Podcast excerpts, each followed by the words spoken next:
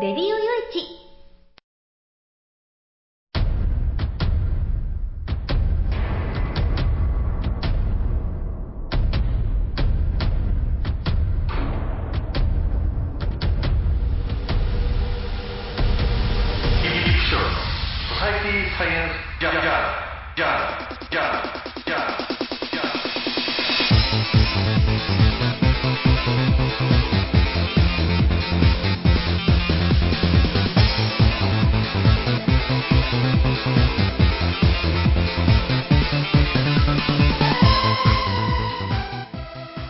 さんハローじゃご機嫌いかがですか？ソサイティサイエンスジャーナル第468回ということなんですけれどね。えー、なんか12月らしくない天気でね、えー、気温も結構ね、うーん、そんなに下がってない日、まあ、この12月の11日という日なんですけどね、あのー風が強いとにかく、うん、まるで台風が来てんじゃねえかみたいなね、なんかちょっと地域が変わると風はそうでもないんだけれども雨がすごいとかね。なんかそんなところもちょこちょこあるみたいで。なんかね、そのスーパーエルニーニョとかゴジラエルニーニョとかって言いますけれども、なんかそれ、それの影響も強いんでしょうね。えー本当、なんか今年はなんか秋らしくない秋だったな、で、冬らしくない冬だなっていう、うん、そんな感じがしてますけれども。でも、まあ、今年やっぱ暖冬だそうなんですけど、暖冬と言いながらもやっぱりね、寒い日は寒いんですよね。寒い日はた、で、今は、今日は暖かい。今日は暖かい。でも、なんか日差しのある日ほど、なんか寒くて、なんか今日みたいな日は暖かいって何なのかな、みたいな。えーそんな感じがちょっとね、えーしてますけれども、皆さん本当、体大丈夫ですかね？うん、あのーまあ、僕もとにかく体を壊さないように壊さないようにっていうんで、かなり今ね、えーちょっと油断しないようにはしてるんですけれども。でもね、うん、もうここの時期風邪ひくときはひいちゃうし、もう僕なんかやっぱ喘息持ちですからね、喘息出るときは出ちゃうんでね、もう油断ができないっていうことで、えー、本当ね、健康面への緊張感がこうね、僕なんかちょっと今こう、ただならぬ、緊張感の高い時期を迎えてるのかなっていう、そんな感じはしてますけれども、まあ、皆さん本当ね、うん、あの寒暖差が激しいと本当体がね、えー壊しやすいので、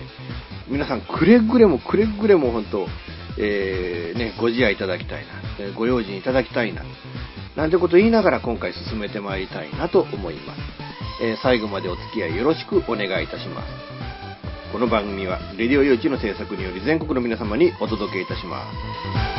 す。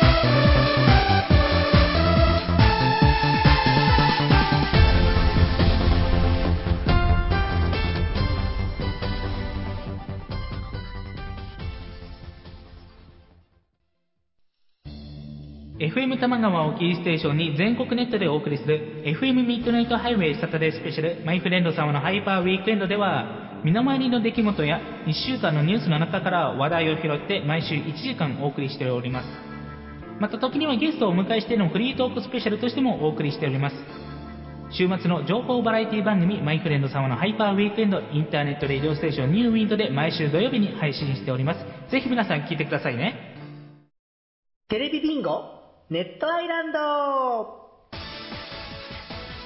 会社で役立つ面白応援グッズの紹介をはじめためになる情報ミュージシャンの生出演など映像でお届けする30分の生放送。テレビビンゴネットアイランドは毎週水曜日19時30分から20時。テレビビンゴで放送中です。スタジオジュノンからのお知らせです。あ、あのや、あ、あのさ、チョイスラジオの説明するんだけども、チョイスラジオの説明をするんですけど、毎週月曜日の23時から、毎週月曜日の23時から、スタジオジュノンのサイトでや、スタジオジュノンのサイトでね、配信してっからや、みんな聞いてけろな。配信をしてますから、ぜひ聞いてくださいね。詳しくは、チョイスラジオって検索サイトでググってけらい。詳しくは、検索サイトでチョイスラジオで検索してね。で、待ってっからや、来てけらい。じゃあ、待ってるからね、来てね。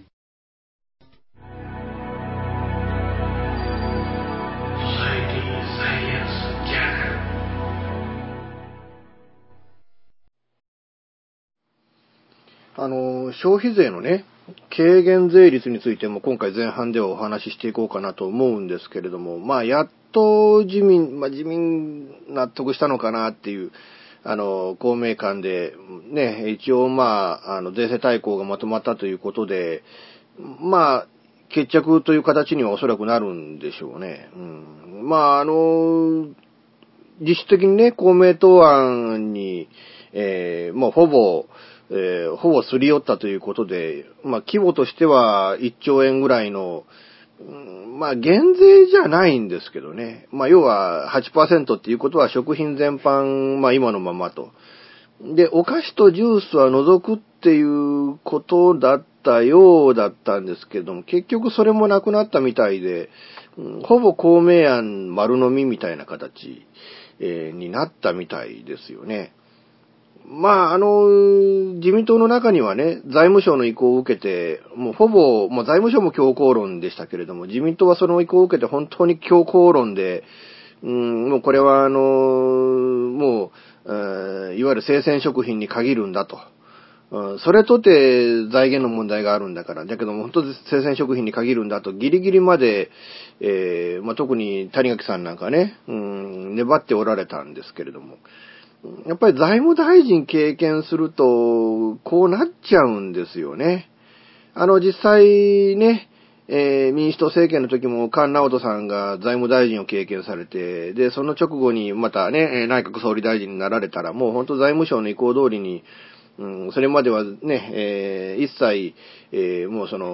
えーね、消費税増税はやらないんだっていうふうに民主党政権は言ってたんですけれども、一転して、いやもう消費税増税しますっていうふうになっちゃいましたからね。だから、財務大臣をやるっていうことは、もうかなりその財務省からいろんなことを吹き込まれて、で、その意向に沿った政治家を一人作り上げてしまうんだっていう。本当はね、政治家がその各省を抑えて、で、政治の意向に沿って、その、行政が行われていくっていう風にならなきゃいけないんですけれども、日本、特にやっぱ財務省は力が強いのかどうなのか、やっぱそういう洗脳して、政治家を洗脳していく人が強いのか、結局その、お役人の意向に沿って政治家が動いていくっていう、そういう政治がずっと続いてるっていうね。それは本当、なんか、嘆かわしいかなっていうような、えそんな気もするわけなんですけれどね。まあ、あの、まあ、公明党もね、やっぱりこの軽減税率で前回の選挙を戦ってきたっていうこともあって、これができないんであれば何のために公明党与党にいるんだって話になってくると。実際、もうあのね、まあ、政権離脱してその連立を解消するっていうことも見え隠れしていたこの交渉だったので、えーまあどっかでその公明党が納得するところまで、まあお互いに納得するところまでっていうことですかね。えー降りていくしかなかったっていうね。うん、まあ憲法改正だの、なんだのっていう、そのやっぱ3分の2の議席をっていうことを考えると、うまずそれとね、やっぱりその次の参院選挙で、もうもう来年ですからね、参院選挙がね。えーもうあの過半数取れないと、もうねじれ現象になると、また前回の安倍政権の悪夢みたいなものがこう蘇ってくるみたいなね、うん、そんなこともあって、あの、譲歩するしかなかったんでしょうね。やっぱもう一つはやっぱり前回のね、あの、やっぱ安保法制ね、安保に関しては本当あの、もうこれはね、あの、公明党のこれ立党精神とでも言うんですかね。本当公明党がベーシックに持っている思想みたいなものがあって、そこの部分に完全に反してますからね、今回の安保法制ってね。うん、だからその中で、えーもうあの、まあ、ね、反してる、もう本当これ飲めない話を飲み込ませた公明党にっていうね。やっぱそこの部分で、やっぱり返礼っていうものは必要だったんじゃないのかなと。うん。だからまあ、あの時は協力してもらったんで、特にやっぱ官邸はね、えーやっぱ安倍さんの意向そのまんまに、えー公明党に、その、安保法制で、上もうもうできない情報をしてもらったんだから、うんまあ、自民党側はできない情報をして公明党の意見を今回丸飲みするべきなんだっていう、うんっていう風に落ち着いたんだって思うのがね、やっぱり貸し借りっていうものがあるんで、え借りたものを返したと。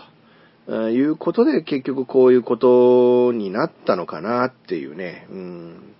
ただ本当ね、うん、この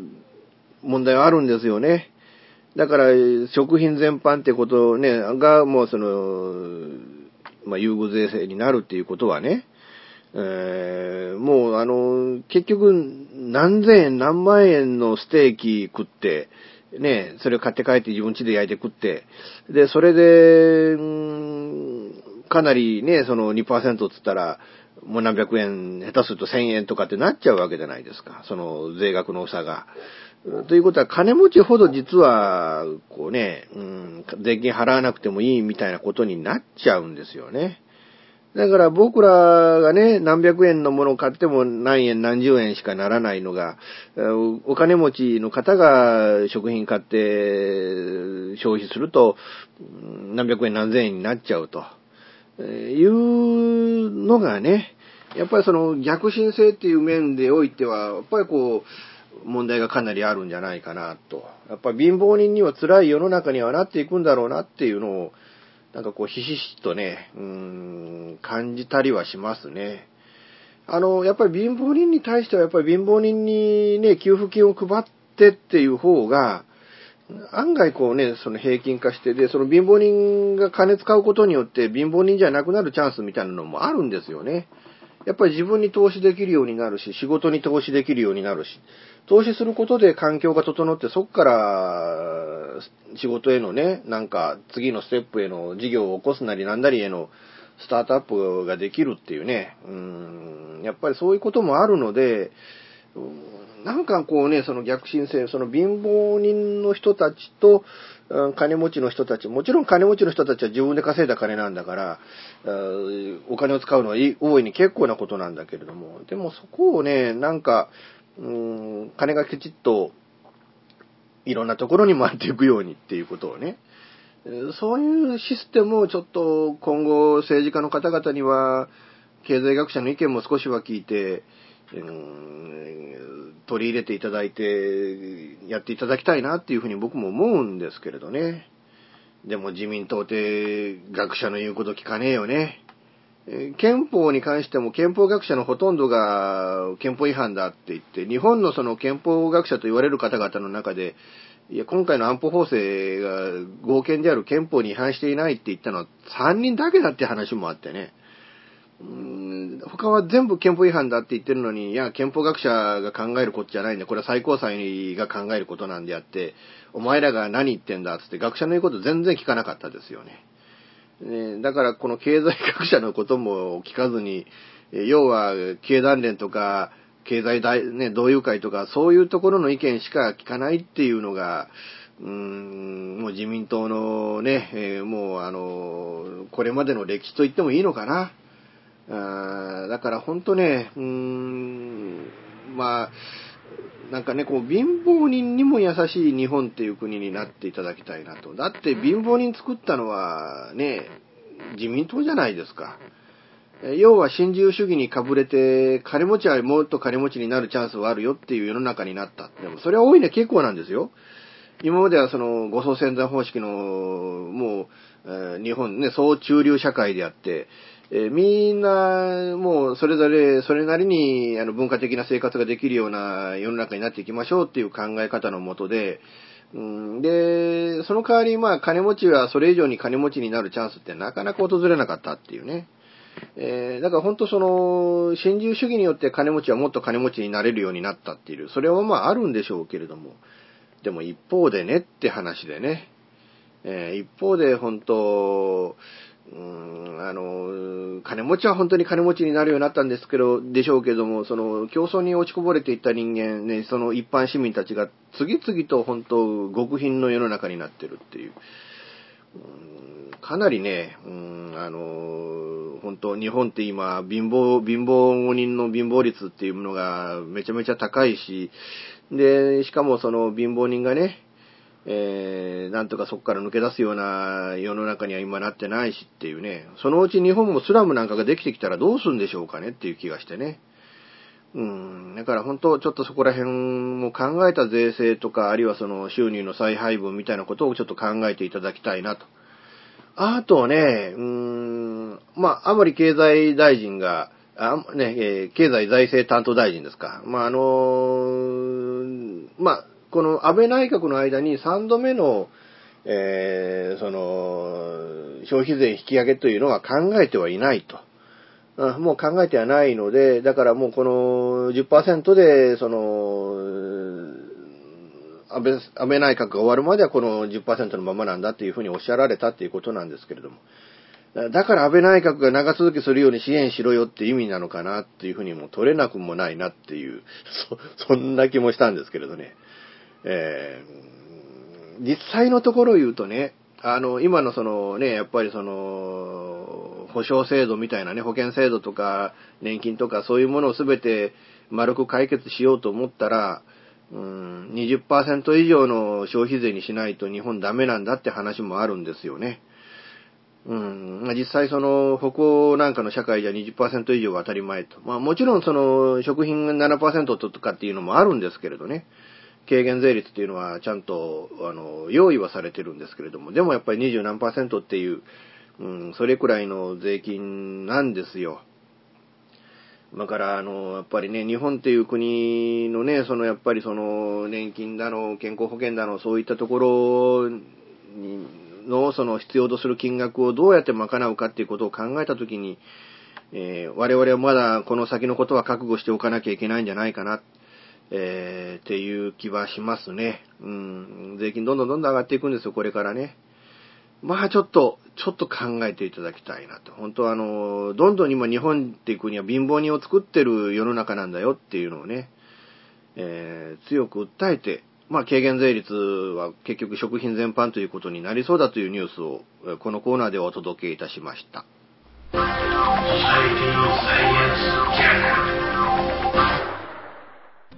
現金でマンションを買うのが夢なんですあ丸腰だったら一番いいなそう無理だと思う幸せな家庭を作ると留学したいんですけど心理学の方を勉強したいなと思っていて、うん、であのマンション建てて一番上に住むっていうのが理想かな。あ。なたの夢を応援しています。風俗リンクラジオ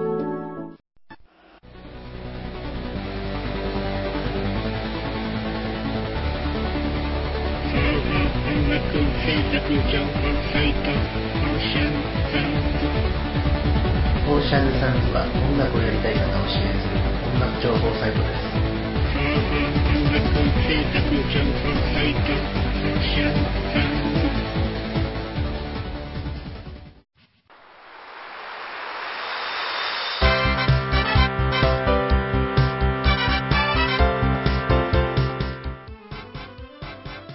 ゆるいお話はフェアリーテールが気が向いた時に更新する、えー、その時興味があるもの、ゲームの話、自転車のお話、まあ、社会状況のお話、そういうものを題材に、えー、ゆるくゆるく語る番組です。ぜひ、皆さん、聞いてね。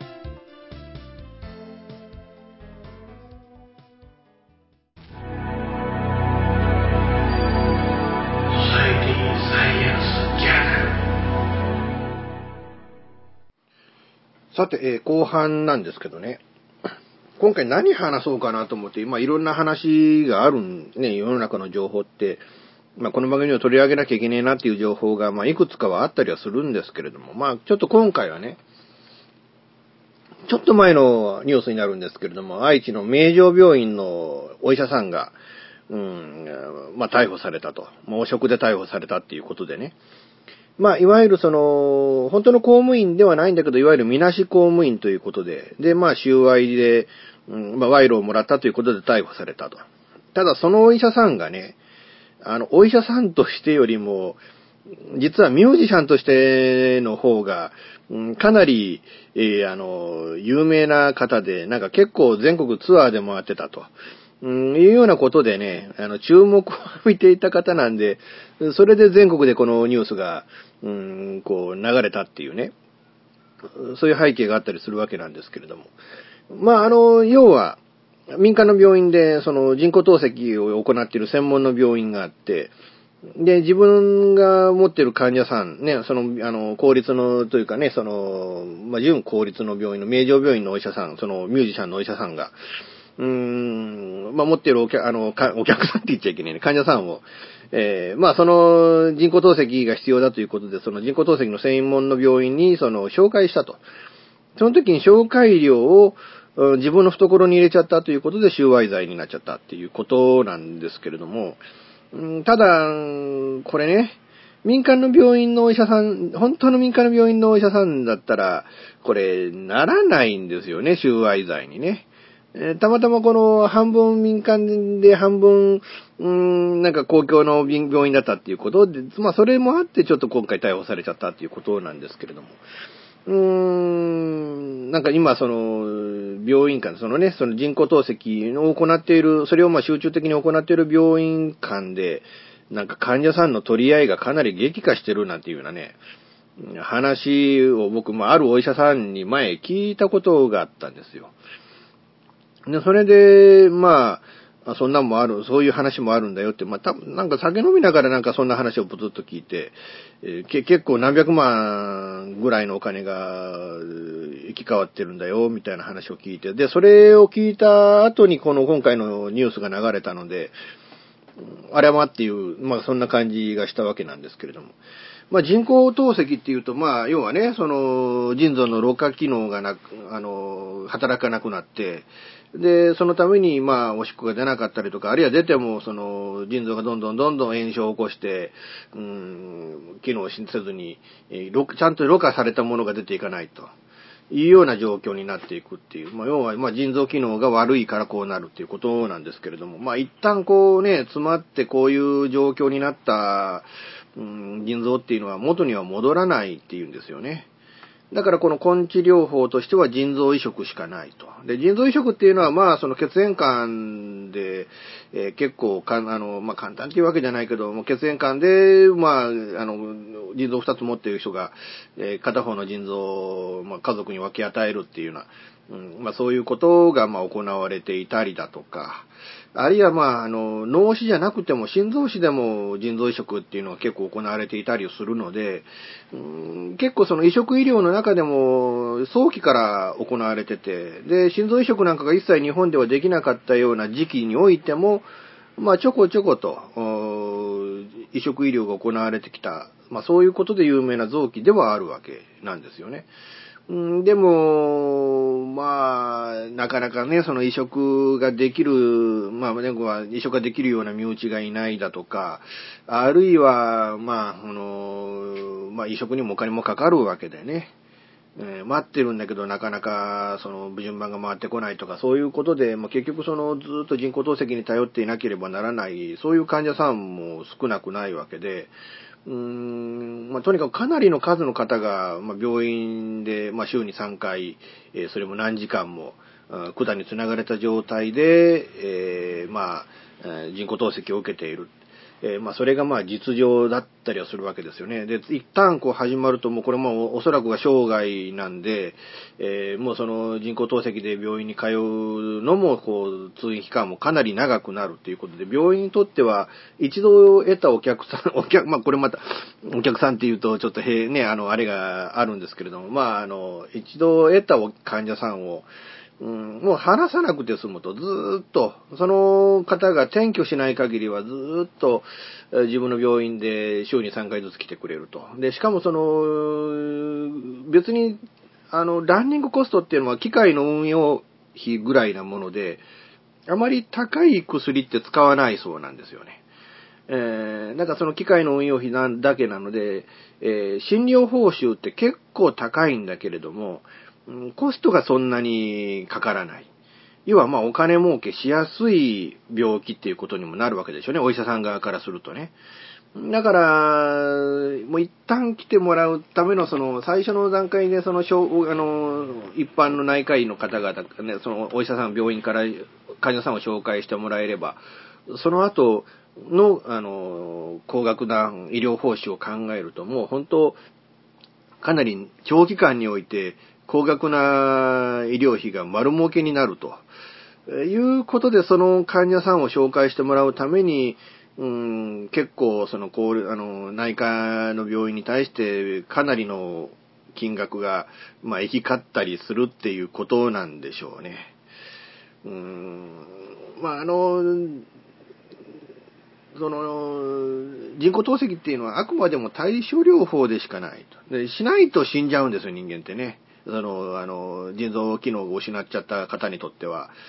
透析しないともう死んじゃうわけですよ。透析しないと死んじゃうんだけれども、うーん、その透析したからその腎臓病っていうのが治るわけではないと。腎炎が、の炎症が止まるわけでも、えネフローゼっていう病気が治るわけでもないっていう、もう本当その病気が悪化することさえあれ、えー治ることはない。えーいう状況でずーっと繋がれていくっていう。患者さんにとってはもう正直言ってたまったもんじゃない状況でもあるんでしょうけれどね。うん。だから本当ね、だからたまたま今回その名古屋のその名城病院のミュージシャンの先生が、えーうん捕まっちゃったと。まあ、これはだからこの、この腎臓の、そのね、透析、人工透析の、うん、まあそういう医療の場からすると、本当氷山の一角じゃないかな、なんていう、えーことを、まあおっしゃっておられるお医者さんもいて、うん、まあ、そうなんでしょうね。なんかまあ僕はね、その、まあこの番組でちょくちょく言うんですけど、移植医療、根本的な部分で言うと移植医療って、まあ特にやっぱり脳死というか、その、患者さんが誰かが亡くなることによって、そこから、えー摘出した臓器を移植するっていうことを、あの、根治療法として考えるのは僕大きな誤りだと僕は思うんですよね。うん、あの、まあこれね、何度も何度もこの番組の中で引用してますけれども、かつて北海道大学ね、その移植をされた和田先生という先生が、うーん、私は二つの死を一つの生に変えた。もうで、この言葉に対しても胸くそ悪いというかなんというかね、あの医療の、医療が目指す方向は二つの死を二つの生に変える。そこを、そこを目指さなきゃいけないんだっていうね。だけれども、その、どうしても医療、移植医療っていうのは、その、誰かが亡くなることが前提で成立してしまう。だから僕は人工臓器の方が、ね、人工臓器であるとか、あるいは再生医療とかそういう方向が、あきちっと最終的に機能してくれるというところを、まあ、目指してほしいな。そこを究極の目標にしてほしいなっていうのをずーっとこう、思い続けてて。で、やっぱりその、移植しなければ根治しないっていう、その、人工透析の患者さんにとって、やっぱり移植っていうのは、やっぱり一番最終的にそこに頼らなければっていう部分だったり、現時点ではするわけですよね。だからやっぱその透析患者の方が本当早く治る、あの、そこから解放されるような技術っていうのを一日も早くね、その再生医療なり、その人工臓器、埋め込み型の人工臓器なり、なんかそういう形でなんとかね、うん、実現してほしいなと、まあ思ったりはするわけなんですけれども。まあ本当ね、うーん、まあこういうあれで、まあ肩額のね、まああの、診療報酬が見込める医療ということで、えー、まあ紹介してくれと。で、そこへ見返りを求めるっていうね、そういう一般病院なんかの動きみたいなものも、うん結構あるそうで、えーもうね、うーん、まあ特に都市部ではひどいっていう話なんですけれども、まあ本当あの、こういうね、うん、まあ難しいですよね。まあ、その患者さんからすると、どっかの病院に紹介してもらわなきゃいけないわけで、うん、だからそれはやっぱりね、その、今、今見てもらってる主治医の先生に頼って、で、そこから、どっかにっていうことになれば、うんその主治医の先生が、まあこういうね、やっぱお金が欲しいと思えば、こういう事件っていうのがもう今後も起きてくるのかもわかんないなって思うわけなんですけれども。だからそのね、高額、ずーっとね、本当患者さんからすると、つなぎ止められて、えー、ね、いるっていうこともあるし、うーん、だから高額な医療報酬っていう部分をちょっと考えなきゃいけないのかもわかんないですよね。実際そんなココストもかかんねえじゃねえかよっていうような、ある、もう場所代と電気代と機械のランニングコストじゃねえかよっていう部分だけなんであれば、うん、ちょっとそこはね、今後、あの、診療報酬という面で考えて、で、高額、でも高額にならなければ、うん、今後ね、やっぱり時間がかかるこういう人工透析っていう部分に、えーね、その病院のリソースを多く、注ぐ病院も少なくなってきて、じゃあ透析するベッドが足りないんだ、みたいなことになる問題もあるかもわからないし。そう考えると、ちょっと、ちょっといろいろ微妙な難しい問題なのかもわからないですけどね。うん、まあ、あの僕はこのね、捕まったお医者さん、ミュージシャンとして結構好きだったんですけれども、ちょっと残念ですね。えーもう名前言いません。だからね。好きだったから名前言いません。うんだけど本当、まあ、あの、まあ、今後もこういうね、うん今の、あの、透析をめぐるこう事態が変わらなければ、今後もこういう事件って起こるのかもわからないですけれども、まあ、現場のお医者さんの方々、まあね、えーまあ僕が言うのも上、あの、あれですけれども、まあ、あの、襟を正してこういう事件が今後ななるべく起きないようにお願いしたいものだなと思います。ソサエティサイエンスジャーナル。毎週金曜日更新、ミスター y のワイワイフライデー。久しぶりにネットラジオに帰ってきました、ミスター y です。このミスター y のワイワイフライデーでは、いろんなコーナー満載で皆様からのお便りを募集しています。アドレスは www.yy-friday.com まで。ミスター y のワイワイフライデー、毎週金曜日更新です。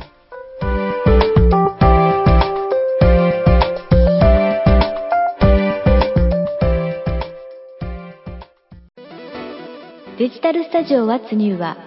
音、作り方、広め方のすべてが新しい次世代の音楽を作り出します。私たちは自分たちが聴きたいと思える音楽を作ります。私たちは既存の方法にとらわれない今そしてこれからの方法を追求します。私たちは支持してくれる世界中の身近な人へ私たちの音楽を届けます。応援してくださいデジタルスタジオ What's New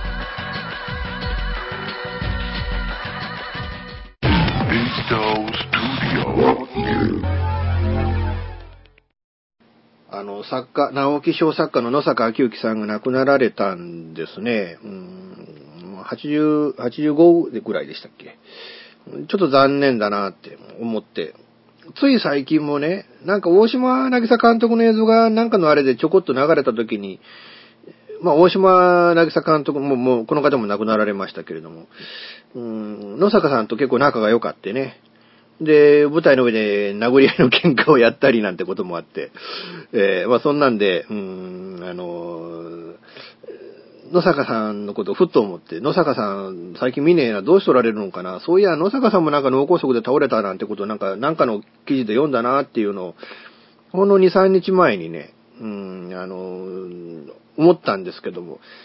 そっからこういうね、うん、訃報が流れるっていうのを、僕がなんか虫の知らせでもなんかあったのかなみたいな。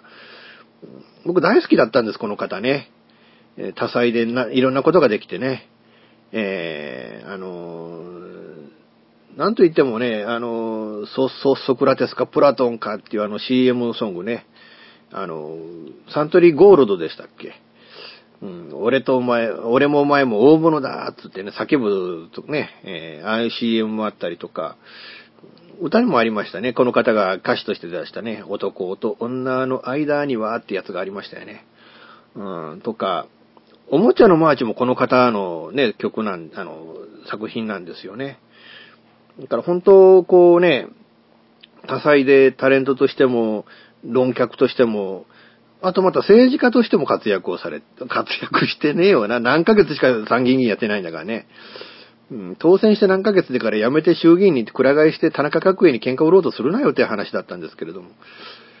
なんかこの、なんか今年は本当ね、その大好きだった方の訃報がなんか次々と流れて、うん、まあましてや、まあ、こう人が亡くなるっていうことに僕がね、え、今年はそのお袋なくしちゃったっていう部分もあって、うん、だから余計にちょっともうこう敏感になってんのかもわかんないなっていう。うん、まあ、かもしれない。ただ単にそれだけなのかもわかんないですけれども。でも本当、うーん、なんかショックが大きくてね、今年はこういう訃報が次々と流れることにね。うーん、まあ、ね、もう水木先生も亡くなられたしね、妖怪のね。うん、だから本当なんかこう、まあでもね、やっぱ新しい方が次々と生まれて、で、新しい文化がこう、どんどんどんどん、文化として新しいものが生まれてくる中で、やっぱ古いものに固執しててはね、やっぱり文化って進化していかないわけでね。まあそう考えると、まあ、こういうのもやむないことなのかもな、と、まあいうふうにももう思うわけなんですけれども。本当にこうね、大好きだった方なんで、うん、ちょっと愛との意を表したいなと思います。まあ本当ね、うん、こう、暮れになって慌ただしくなって、そんな中でこうね、うん、ちょっとこういうなんかね、方の訃報を聞くと、忙しさの中でもちょっと立ち止まって振り返ってみて、かつてのね、え自分のなんか思い出なんかとこう照らし合わせながらこう振り返る機会なんかがあって、まあね、えー、なんというか、まあその思い出の数だけ俺も年取ったんだなっていうふうにも思うわけですけれどね。もう来年52ですからね、僕もね。うん、あの、頭に白いもんも増えるわけだなと。もう鏡なんか見てもゾッとしますからね、最近ね。えー、いうことでちょっと告知です。あのー、このね、えー、放送日が13日の午前1時頃ね、えー、多分セットしてると思うんですけれども、うん、あのー、まあ、今がこうね、11日にお話をさせていただいてますけれども、あのー、13日から僕ちょっと東京の方へ、え、ちょっと急な出張でね、え、急なお仕事いただいたんで、その打ち合わせで、え、ちょっと、あの、川崎の方へ行って、え、で、まあちょっとお話をしてこようかなと。え打ち合わせをしてこようかなというふうになっているので、うん、あの申し訳ないですけど、ちょっと多分来週のこの番組は、えー、ちょっと放送できないということで、次回は再来週ということにさせていただこうかなと思います。えー、まあ本当ね、えー、まあ、この番組ね、えー、あの、毎回必ず聞いていただいてるっていう方は、本当はあのね、えー、このコアな、インターネットラジオのファンの中でもコアな方がこの番組をね、聞いていただいてると思うんですけれども、まあ、あの、申し訳ないですけれども、まあ、まあ、まあ、僕のビジネスチャンスなんで、えビジネスチャンスなんで、そこのはちょっとね、えご了解いただいて、うん、あのー、まあ、あの、なんとかね、えー、いい仕事をしてこようと思いますので、一応次回の放送は再来週ということで、え、お願いしたいなと思います。えー、楽しみにしていただいている皆さん、ちょっとごめんなさい。えー、まあ、いうのが、まあ、ちょっとね、川崎のある、あの、店舗から、ちょっとホームページをっていう話があって、まあ、その打ち合わせで行くんですけれども、ただ、ホームページをね、以前作ってる業、以前の業者の方で作って管理していただいているものから、今度じゃあ僕に任せようかとなった時に、まあ、これどんな、どんな業者でもそうなんですけれども、なかなかこの客離れが良くない。えそのために前の業者から新しい業者への引き継ぎっていうのが円満にいったって話を僕聞いたことがなくてね。うん、で、実際今回もちょっとなかなか手放してもらえないみたいで、ちょっと難しいんですけれども、あの、まあ言ってもね、えー、まああのまあ、すぐにそのね、着手できなくても、まあ、人間関係だけ築いておいて、またいつでもこっちにね、えー、任せてくださいって言えるような環境だけ作っておけばいいかなというふうに思いますので、えー、まあ、頑張ってお仕事をしてきて、まあ、ついでにちょっと何件か取材もしてこようと思いますので、えー、まあ、そちらの方は、あの、もう、もう一個の方のね、えー、もう一個の方の曲の、もう一個の方の番組で、えー、ちょっとお話しさせていただこうかなという、いうか、まあ、インタビューをね、放送しようかなと思ってますので、そちらの方ちょっと皆さん、えお楽しみいただければなというふうに思います。ということで、えー今回も本当最後までお付き合いいただきましてありがとうございました。次回はだから再来週ということで、えーよろしくお願いいたします。この番組は、レディオ用地の制作により全世界の皆様にオンデマンド、ポッドキャスト、FM ラジオでお届けいたしました。お相手はイプシロンこと吉岡雄一郎でした。ではまた次回、ごきげんよう。さようなら。